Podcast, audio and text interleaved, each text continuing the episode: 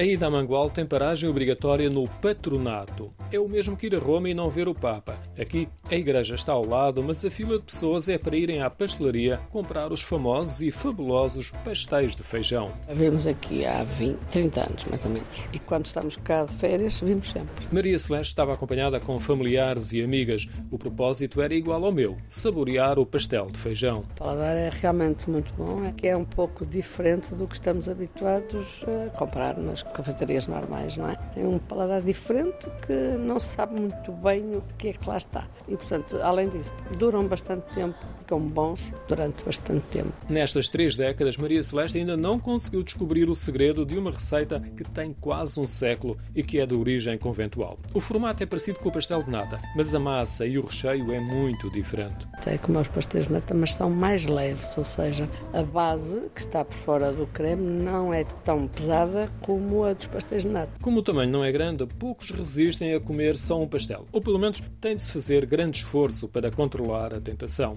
O pastel do patronato ganhou o estatuto de referência na doçaria tradicional e os imigrantes costumam levar grandes quantidades. Realmente isto tem eh, como clientes as pessoas imigrantes, que aqui há uma grande comunidade imigrante, a Suíça especialmente, que levam às dúzias para oferecer às pessoas do país por onde vão, não é? E eles duram exatamente aquilo que eu lhe dizia no início. Eles têm uma grande resistência, portanto não, não se estragam e por isso é que eles os levavam no carro também, na viagem que ainda é longa, não é? Ao domingo a pastelaria está fechada, o caminho é só para a igreja. A origem do pastel de feijão e a pastelaria estão associados à paróquia de Mangualde. Funcionam como apoio financeiro para um projeto social que teve origem num contexto de profunda crise económica em Portugal e na Europa, com a Grande Depressão de 1929. A doçaria e o pastel de feijão alimentam a obra social que ao longo de várias décadas se expandiu e que abrange agora um centro de dia e um lar para pessoas idosas. week.